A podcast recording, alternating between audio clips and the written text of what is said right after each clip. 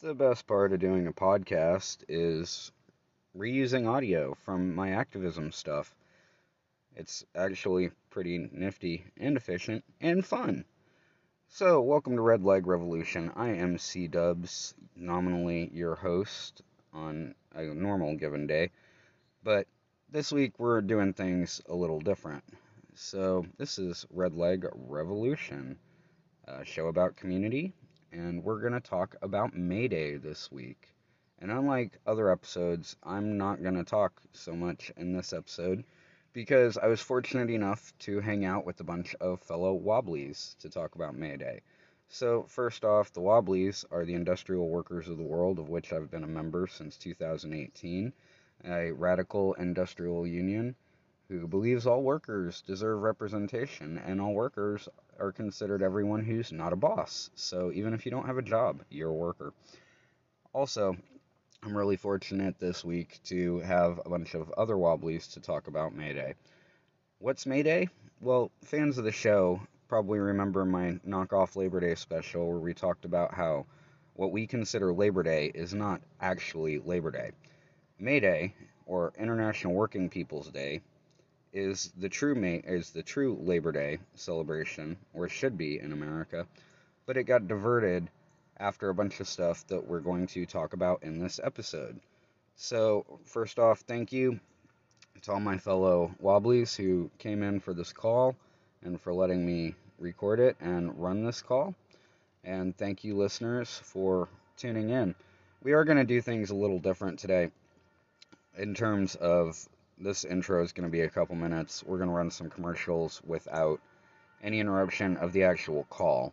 So I'm going to get to that here in a minute, and then I will pipe in this call, and we will talk about International Working People's Day and why you should celebrate it. I do apologize for not getting this out on May Day, though. I had my kids, and I was busy being a dad. So I, I don't have my kids now. I'm hanging out. And uh, yeah, so this is Red Leg Revolution. Follow us on social media at Red Leg Revolution or at Red Leg Pod on Twitter. Like us, engage with us. Follow us wherever you get your podcasts and rate us and recommend us and help grow this thing because our only hope is each other. That being said, here's some commercials and then we are going to jump into a conference call. So, thanks for listening, and uh, hopefully, we will be back next week with an episode about grief. All right, here we go. Some ads. I just got my hours cut again? How can I pay my bills? Yeah, it sucks, especially since they only pay us minimum wage. But what can we do? Solidarity Man. That's right, fellow workers. It is I, Solidarity Man, champion of the working class, and it sounds like you need a union. A union? That's right. What power on earth is weaker than the feeble strength of one? So, a union makes us strong? That's right. Alone, you can do little to change your situation, but together, you can move mountains, and the industrial workers of the world are here to help. Huh? The IWW is a union for all workers, no matter the trade, job, or career, and we want to organize your workplace. Wow. Where can we find the IWW? In your hometown. The IWW has branches all over the world. Check out IWW.org to find your local membership board or join as an at large member and start your own chapter. After all, our greatest superpower is working together. I must go. I hear another exploited worker calling for help. But remember, the working class and the employing class have nothing in common. Away!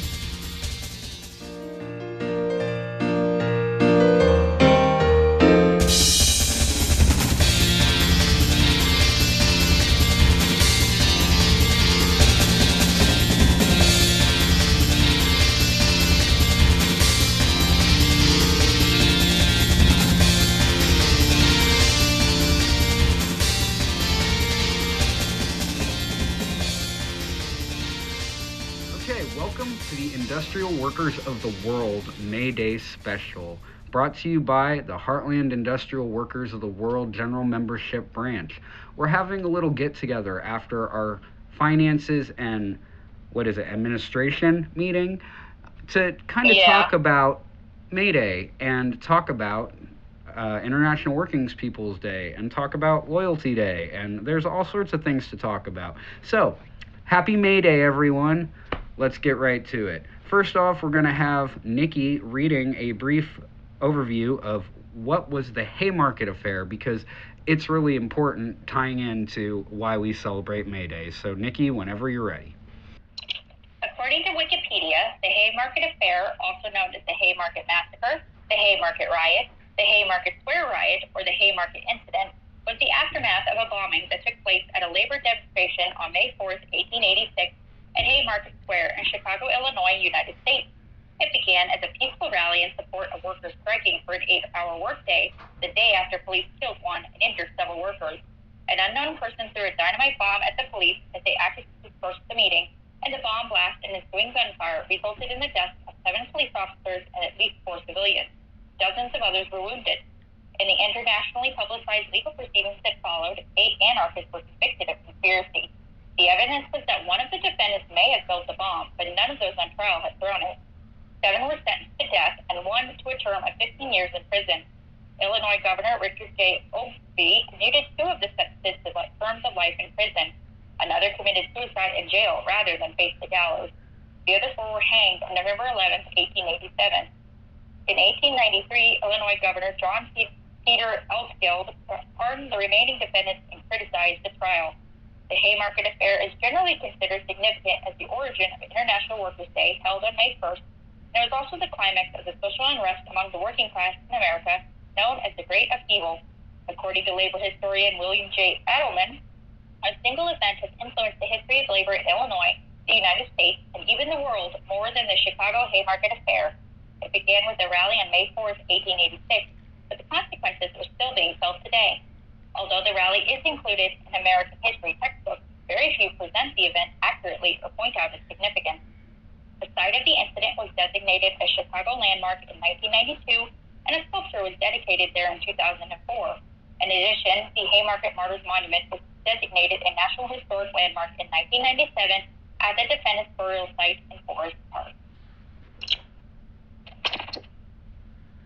All right, so that is the Haymarket affair in brief. So personally, I think we should open up this discussion by talking about what exactly brought everybody to Haymarket Square uh, at that time. And I could be wrong. I hope somebody who's got access to a computer right now is got some sort of reference up to check us because I can't do it. So basically, number one, they were fighting for the eight hour workday, right? And like, we forget that nowadays. We think the eight hour workday was granted to us and that it was granted to us by the government, not by hardworking labor activists that literally put their asses on the line and got killed for it, right? So, number one, I feel like we need to really appreciate that tradition and, in that same vein, bring that energy back for a four hour workday or a six hour workday because the conditions were the exact same, right? You'd work 12 hours a day back then and not make enough money to pay your rent well, if you work eight hours today, you're still not making enough money to pay your rent, and we shouldn't have to revert back to working 10, 12 hours to pay our rent. We should have less work for more money. So. Um, I basically, I mean, of course, I agree because, like as you said, it's it's absurd that it's been 100, 150, 200 years since we started fighting for this, at least. I mean, people have been fighting for their rights since there have been people. I'm sure there were feudal uprisings and th- uprisings and things. But like the fact that, as you pointed out, that like it's getting to the point where you have to work 10, 12, 14 hours again just to pay your rent, just to pay your bills, just to survive. And we're 100% sliding back, and that is it, it's dispiriting, but it's also should be a catalyst for change because not even to maintain the status quo, like not even to maintain the eight hour workday. No, forget that. I'm ready to move on to, you know, like you said, the six hour workday because we, we there's the research has been done that shows that people are more productive when they have more time off and they're able to have um, free time and rest time and six hours. You know, people only do so much work before their brains completely shut down. So it's like, remember correctly, it's like four or five hours before you just don't do anything anymore.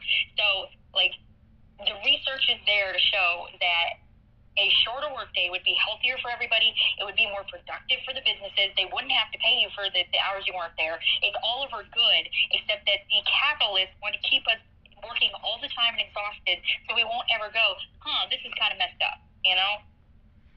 So, no, no, that's that's right on point. Uh, Andrew, uh, can you tell us what the IWW's official stance on that particular subject is? On, an eight-hour work, um, it's not really what you would think it would be. Um, we believe that the unions should work in order to get the workers whatever it is the workers are desiring. If they are desiring an eight-hour workday or a six-hour workday, or if there are some who want a ten-hour workday, then that is what the IWW would work for. It is not like the traditional unions that would fight in order to give businesses the um, hour that they believe the workers should be there. Uh, basically, most of the workers I have spoken with believe that once the job is done, the workers should be off and the payment should be received. So if it is a project that you're working on that only takes you six hours, um, you would still receive a full day's pay because your job is done, even though the employer wants you to stay around for the extra two hours just so they can say that you were there for eight hours. I actually did a job just the other day for a carpenter friend of mine, and he always takes care of me. And he told me straight up, like, it's gonna, it should take you between four and six hours, but I'm gonna pay you the whole day because I drove out from Lawrence. And it's one reason I really appreciate working for him because he is a business owner.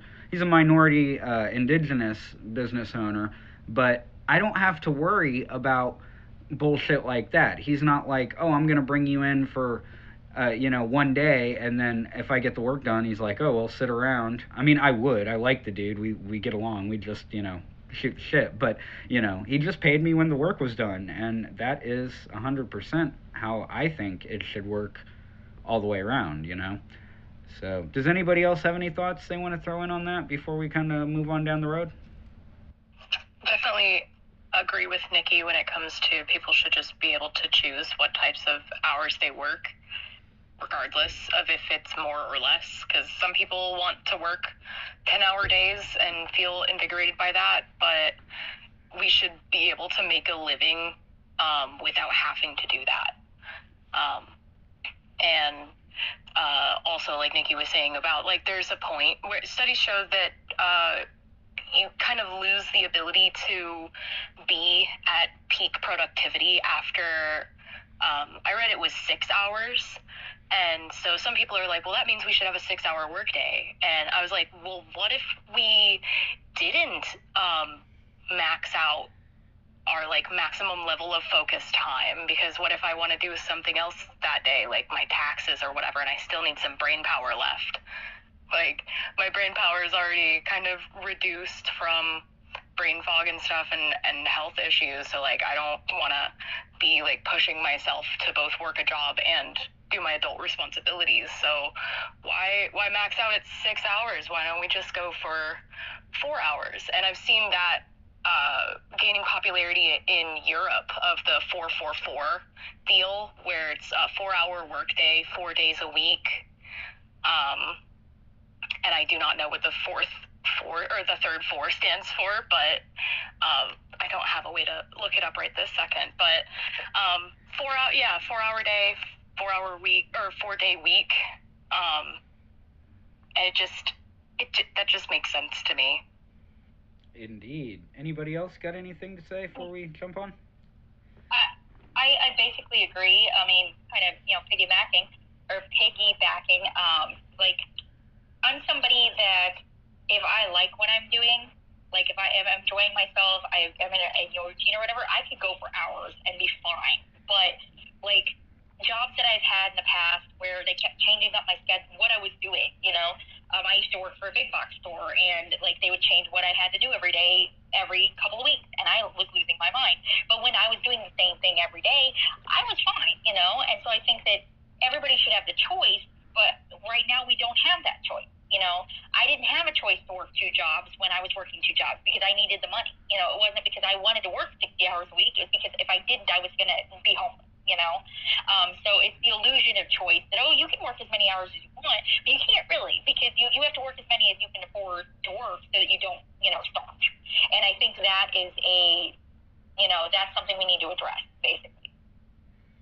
So let's uh, let's segue this a little. So they were fighting uh, at Haymarket for the eight-hour workday. That was a cause that was taken across the whole country. All sorts of unions endorsed it, backed it. There was all sorts of strikes and lockouts and fights and all sorts of stuff over the eight-hour workday. And as we started out with, a big one happened at Haymarket. So Haymarket, first off, needs to be pointed out real quick because we are the industrial workers of the world. One of the Haymarket organizers was Albert Parsons, okay?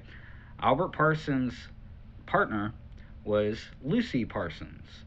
Lucy Parsons was a woman of color who is also one of the founding members of the Industrial Workers of the World in 1905. This, of course, is like 15, 20 years after Haymarket, but I think that's a pretty cool connection myself. Um, Lucy Parsons is a badass, and I highly encourage everyone to do a little reading about Lucy Parsons. So, uh, sorry, I, went, I, I got on an aside there with Lucy Parsons. So, Albert Spies was one of the martyrs of the Haymarket affair, and I'm paraphrasing. I will probably cut this and actually edit in what he said, but something along the lines of uh, one of his last statements was eventually the time will come where the voices you uh, the voices of us will be stronger than the ones you have silenced today. And like talk about some action hero badass last words right? Like that's right up there with john brown's i have you know i believe that the crimes of this country can only be cleansed in blood type last words. So anyone got any thoughts on uh, august spies and his badass last words Talk about anime, bro.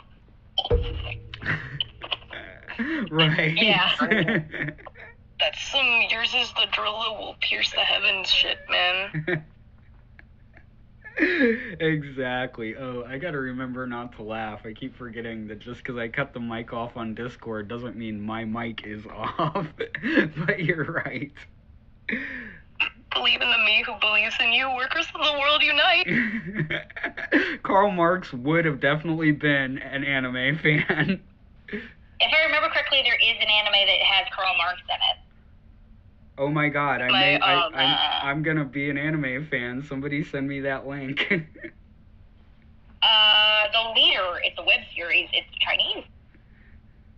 And based on the life of German philosopher Karl Marx. But it was also commissioned by the Chinese uh, Community uh, Communist Party of China. okay, yeah, and we're not gonna talk about the Anyway. CCP. That that that's a whole other can of worms. Never mind. Yeah, right this is, well, we're apolitical and everything. So, right. uh, So, yeah, so that that was. Oh, yep. Go ahead. Well, I mean, just the fact that this is such a pivotal point in labor history, and you don't learn about it the, in the school system at all, public school, private school, whatever. You're not going to learn about it. It's just baffling. The it's just so emblematic of the way that capitalism has really taken a hold of the American culture, or, or you know, it's self-feeding cycle. But you know what I'm trying to say there. Yeah, totally. It's like the way that we learn about Andrew Carnegie, how he was this awesome philanthropist that gave all his money away, but we don't talk about the miners and the trained people that like these robber barons murdered to get that money because they were trying to organize. You, yeah, that's that's a really salient point right there. I just like that word, salient.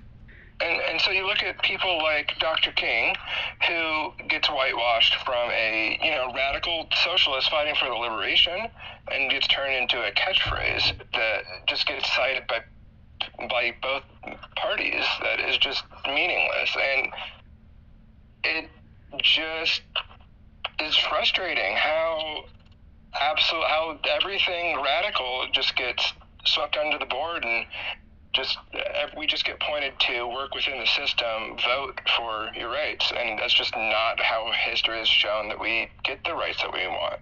Yeah, there's no. I'm I'm a firm believer myself that there is no change within the system, and you're right. That's that's why we all remember "I Have a Dream," but nobody remembers his letters from the Birmingham jail or the triple evil of capitalism, imperialism, and racism. They conveniently forget the first two, you know. Right. Anybody else got thoughts on that? I I don't remember ever learning anything about it in school, and that's not to say that I didn't. Um, and I did go to um, lower income schools for most of my career, um, but at the same time, like the idea that this, yeah, it, it, it never even came up, you know. Um, so I only learned about it as an adult. I did get lucky and I learned about it in school, but I did not learn about it from the curriculum. My history teacher is an amazing man and was an amazing teacher and I was really bored in high school and I remember being like this doesn't seem right and he was like bro there's this book by Howard Zinn. You need to read it. It's called A People's History of the United States. So I did and I learned about it but obviously that knowledge didn't do me a lick of good in terms of the actual school system but you know if I hadn't had a cool teacher be like bro, you'd be into this. I wouldn't have learned about it till I was an adult. There's so many of the labor, the entire labor struggle is completely stricken from our curriculum record. We don't learn about Haymarket, we don't learn about Pullman, we don't learn about Homestead, we don't learn about Blair Mountain, we don't learn about Matewan, we don't learn about Ludlow. All these points where either the workers fought and kicked ass or the workers fought and were martyred we don't learn about, but we learn Carnegie was great and Mellon was great and Vanderbilt was great. It's it's definitely permeates our society to the very core. So, all right, uh, let's talk about Mayday itself. Um, does somebody have the article about May Day pulled up? I have an article from SALT about May Day, the history of May Day. Okay, well that that will be great. Take it away then. Cool, one sec. Let me pull up the tab one more time. Okay. So this is the history of May Day by Steve Edwards and Hector Salazar, uh, posted originally April 26, 2017 to socialistalternative.org. The movement for a shorter working day was the first to unite workers internationally against industrial capitalism. Karl Marx had pointed out that within the United States, as long as slavery existed, in any attempt to build a labor, uh, any attempt to build a labor movement was paralyzed. But that uh, quote, the first fruit of the American Civil War was the eight hours agitation, unquote. In 1867, the Republican Party passed the Reconstruction Acts to uphold the rights of freed slaves in the former Confederacy. And they also passed laws limiting the working day to eight hours. Black workers in the South were to find themselves betrayed as soon as the Republicans had broken the political power of the Confederacy, um, and that the betrayal uh, led to the horrors of Jim Crow laws. The eight hour campaigners in the North, while their situation cannot be compared to that of freed slaves, also found that the laws they had uh, fought for would not be enforced except by themselves. Winning the eight hour day would require decades of struggle. May 1st, 1886 was declared by a national union, predecessor to the American Federation of Labor, or AFL, to be the day when workers nationally would cease to work more than eight hours. Hundreds of thousands went on strike and marched nationwide. The biggest march was in Chicago, and the response of the city's ruling class was a murderous police attack on unarmed strikers. The next day, a protest meeting in a spot known as Haymarket Square was also attacked by armed police at this time. An unknown person threw a bomb. This bomb was the pretext for mass arrests and the trial of the movement's leaders, who were executed the following year despite na- massive national and international protests. In 1888, the AFL defiantly called for another eight hour strike, and they sent a delegate to the founding conference of the Second Socialist International in 1889, calling for international action.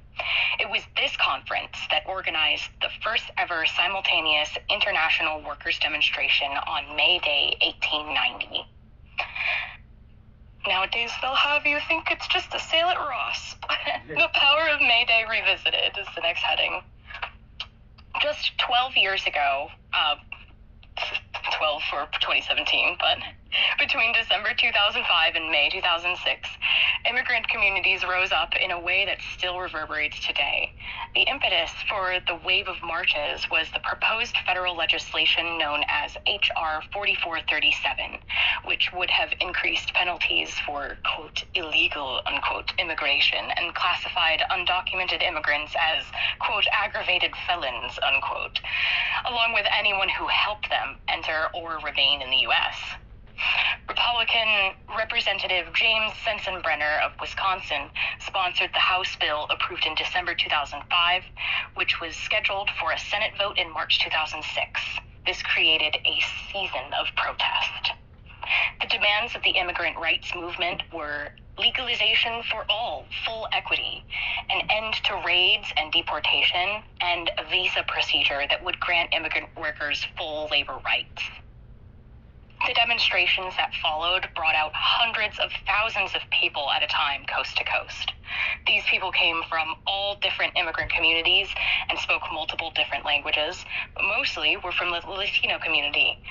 This culminated with the May Day demonstration May 1st, 2006, which drew over 1.5 million into the streets nationwide in one of the largest days of protests in U.S. history, 2017. the mega marches doomed H.R. 4437. Sensenbrenner's criminalization bill never even came to a vote in the Senate. Neither the House nor the Senate version won enough support in either chamber to become law. In 2012, Occupy Wall Street brought new life to May Day as well. And that's the end of the article. A little brief history plus some recent May Day stuff. Yeah, that's what's up, yo. Mayday is awesome, and that's what I'm saying about let's bring that energy back. You know, general strikes. I want a six-hour workday. You know, but I, I also realize I'm a bit more radical than everyone else. So that's yeah, that's that's the history of Mayday. Uh, does anyone have any thoughts before we start talking about one of my favorite subjects as a good patriotic, loyal American, Loyalty Day? But let's talk about May Day first. So anybody got thoughts on May Day? I, I find it interesting how our day celebrating labor in America is in September and not in May when the rest of the international community celebrates it. So y'all want to know Gee, why? Because I I did I wonder if that could be by design. right. Actually, uh, Gro- Right. it, was Grover Cleveland. Maybe if that It's all Grover that might Cleveland's be fault. like prevent international solidarity or something. Are you guys accusing the U.S. government of dividing the working class for their own gains? Because not my country, damn it. Oh. Pearl, clutching my pearls, Chuck. yes, yes. I, I, I'm sorry. I would think so low of y'all. but yeah, Grover Cleveland uh, did that, and actually he did it in a direct response to the rise of uh, fervor regarding May Day and the eight-hour work week. Grover Cleveland was also the awesome U.S. president who sent in the uh, army multiple times to break strikes under his administration, most notably under the Pullman strike. He was very much aware that socialists and communists and anarchists were agitating for May 1st to be International Working People Day. And so, yeah, they were like, yeah, we don't want people to remember the time that the cops shot a bunch of people and then we hung some people. So, how about doing it in, in, in September? There we go. It's barbecue day. It's not even Labor Day. It's barbecue day, you know. Yeah, man, we, we got boned in that regard. Anyone else got any thoughts on that? How'd that feel when the United States gave actual workers like Labor Day, International Workers Day, the like Captain America Marvel treatment? yes, it's like American Like, I- Jesus. yeah, people are allowed to like Marvel and people are allowed to like that, but uh, I've got issues with all that propaganda stuff. yes, it's like American Jesus. Definitely not the Jesus of the Bible, but something uniquely American. Like, yes, I, I I did a podcast special on my regular show on Labor Day about how it was fake Labor Day, and I called it the Wish.com Labor Day. But I like Captain America Labor Day too. Like, that's that'll probably be next year. All right, so speaking of their efforts to denigrate our class solidarity and our remembrance of our own martyrs, right? It gets even worse, okay? I can't remember which president it is because it's been, you know, eight months since I did the research for that episode.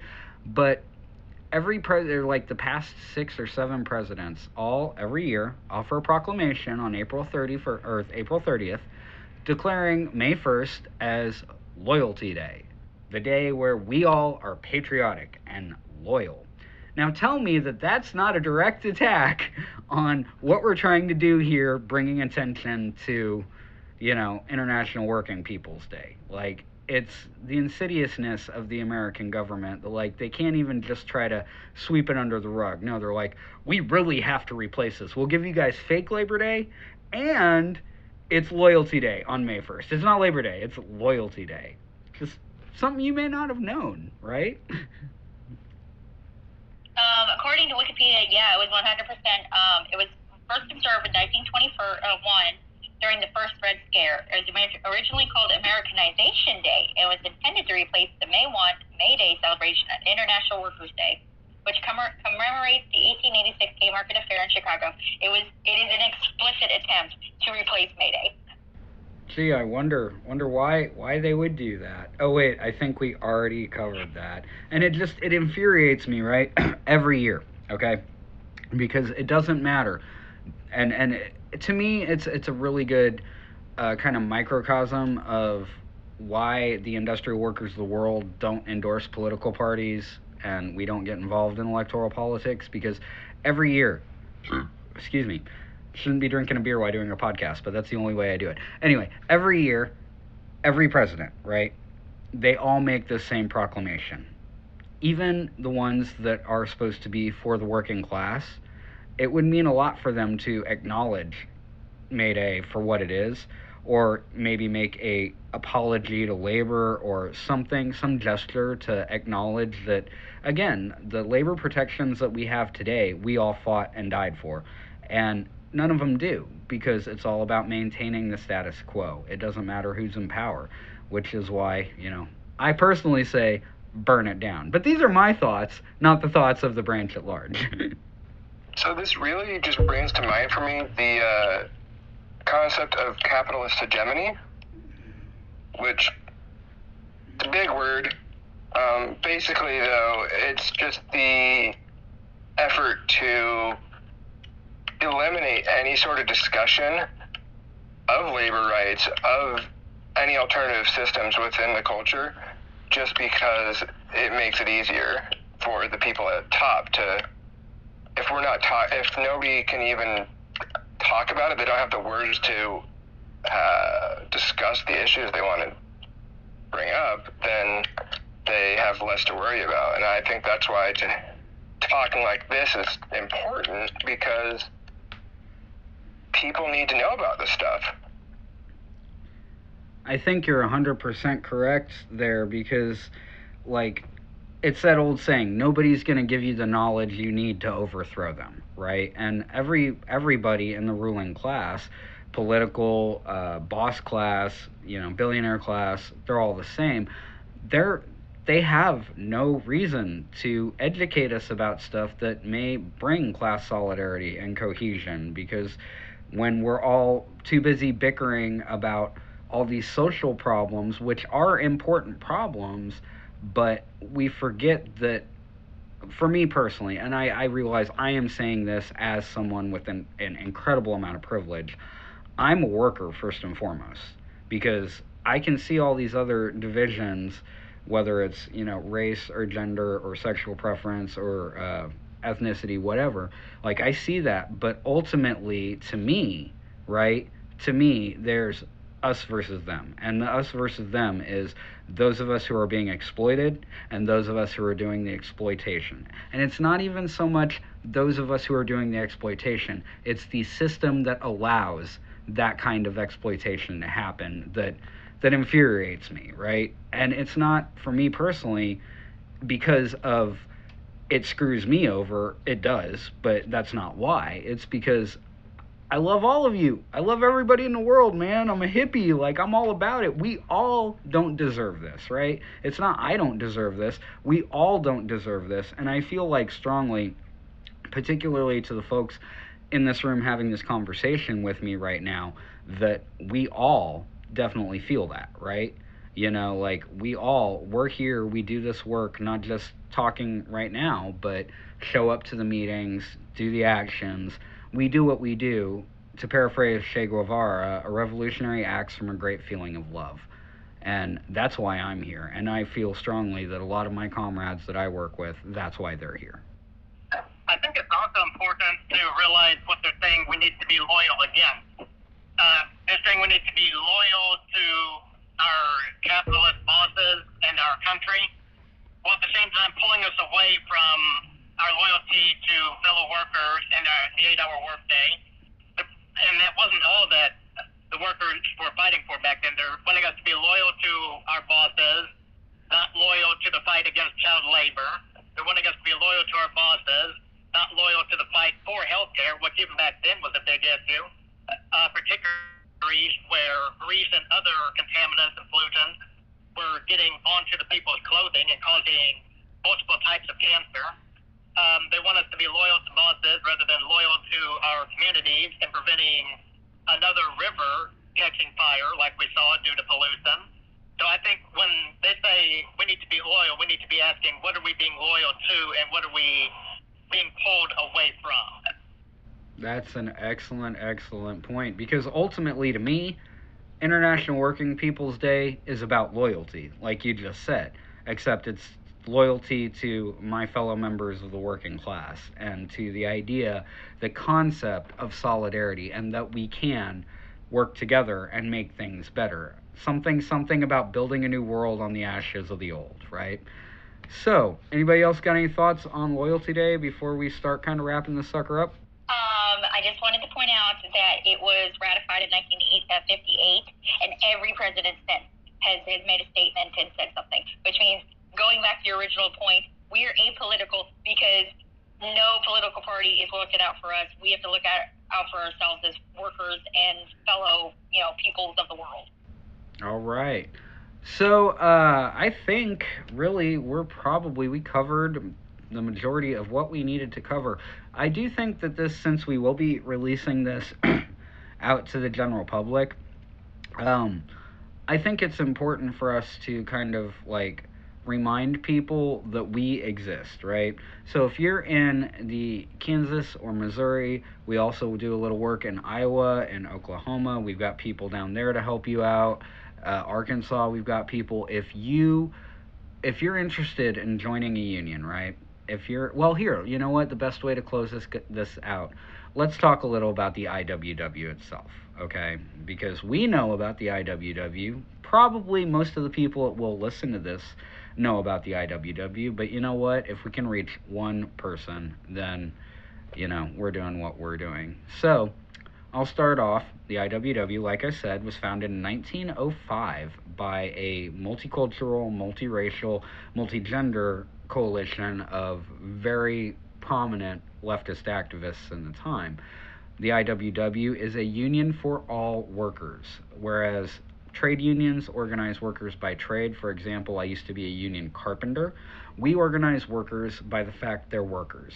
And that doesn't mean that you have a job, right? If you're not of the capitalist class, you are a worker and you belong in our union. So we are the Heartland uh, Heartland IWW branch. We're based out of Kansas City, and we would love to have you come to a meeting or hit us up about maybe unionizing your shop. So I would love it if y'all who are here, you know, just say something about the IWW. I don't care history, your history at the branch, what something we've done, something we're proud of, something we're working on. I don't care. By the way, Also, now's a good time to introduce yourself. If you want to go ahead and introduce yourself, feel free not to. No big deal. Just say I'm this voice so people know. I'm I'm Chuck. I'm C Dubs. I've been with the IWW since 2018. I ran the branch for a few years, and now I don't because better people are doing it. So, uh, anyway. Uh, yeah, so anyone else want to chime in and tell me what they think about the IWW and maybe let the listeners have an idea of who was speaking throughout that? I'm Nikki. I am co-secretary of the Heartland branch for the 2021 to 2022 year. I have been a member of the branch since 2019 when Chuck introduced me to the uh, union and to a lot of different um, concepts and ideas about unionization because I didn't really know much at the time. Um, I am proud to be a member of the IWW. Um, I try to improve our branch every day. I think that there is room for improvement with our branch and also with the union, but I think that we're doing good work. Uh, I think that right now we're trying to get back to basics after the pandemic, and I think we're doing a pretty good job, all things considered. Um, we're starting to really get back in our groove. Uh, we just had our OT 101, which apparently went really well, and uh, I'm excited for new and fresh things, and I want us to continue to expand and do the best we can. Uh, I'm uh, or secretary for those who are not familiar with our long name. I've been with the um, Industrial Workers of the World since 2011. I joined just after, actually, during the Occupy movement here in Kansas City. Um, I was a part of the Occupy movement where I belonged to the facilitator working group and I have been working with the IWW and held various roles um, since that time. I'm Sam. Um, I've been just a member just since last November ish. Um, but, you know, just even in that short time, I, I've seen what we're capable of in terms of helping out to unionize and assault and just get to help us fight for our, our rights back that we deserve and we're happy to have you. All right. So, and we'll give a shout out, not by name, to the two members who dipped out. We did have two other members here. We really appreciate their input. Uh, besides that, I don't have anything else I necessarily want to add in except Happy May Day, y'all. Thanks for listening. Check us out on Facebook, on Twitter. Uh, we are Heartland IWW. We have a website, Heartland I. What's the website, Andrew? heartlandiww.org. All right, so hit us up and we let's. do Facebook. Well, yeah, I said Facebook. I, I was on that. And you said Twitter. I said Facebook. Trust me, Nick. You know how many podcast outros I've done. I know what I said. oh yeah. to those That's of fair. you, to those of you listening, Nikki is my little sister. So, anyway, yes, check us out on the socials. Hit us up at the website. Email heartland uh, iww at gmail.com. We would love to help you bring back that International Working People's Day energy. Solidarity forever, y'all. Thanks for tuning in.